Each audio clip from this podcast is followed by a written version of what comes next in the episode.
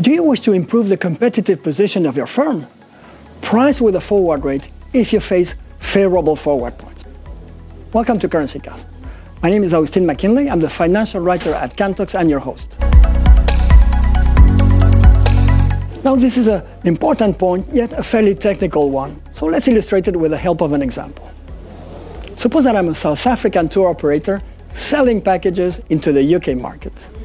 So there are two currencies involved. GBP, the British pound, and ZAR or ZAR, the South African rand, my functional currency.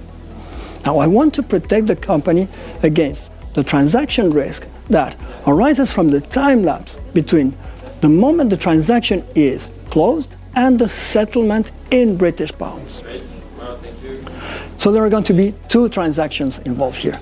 The commercial transaction itself, say that I sell today a package to be settled in British pounds in three months' time, and a foreign exchange transaction by which I'm going to sell British pounds forward for a value date that is going to coincide with the settlement of the commercial transaction.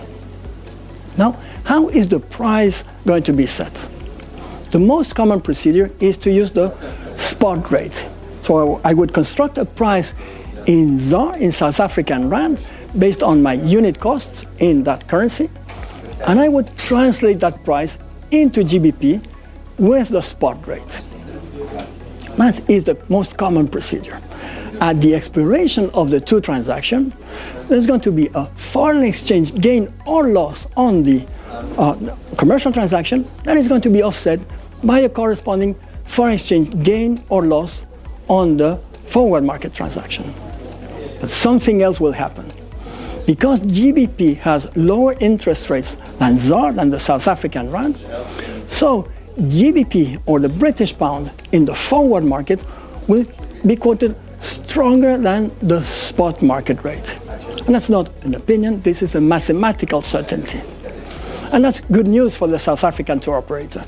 Because on top of the commercial margin, I, I am set to make a net foreign exchange gain. Now, there is another possibility. Instead of pricing with a spot rate, I could use the forward rate. I would be translating the same price in ZAR, in South African rand, but now with a stronger GBP rate. So that would mean that I would be in a position to lower my GBP prices, lower the prices to my British customers. I would be improving the competitive position of the firm, and I would be in a position also to perhaps make a more efficient use of my invested capital. So the question is, why do many companies fail to take advantage of the possibility of improving their competitive position in the face of favorable forward points? There appears to be two main explanations. On the one hand, there is perhaps a lack of understanding of the relationship between pricing with an FX rate and currency hedging.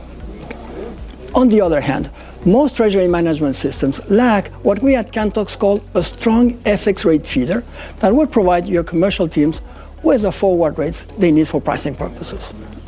So while treasury management systems cannot do that, currency management automation solutions will allow you to provide the commercial teams with all the FX rates need for pricing purposes, including the forward rates. And that would allow you to improve your firm's competitive position in a scenario of favorable forward points. Are you worried about the FX health of your business? Take our free assessment through the link below and get a personalized report in minutes.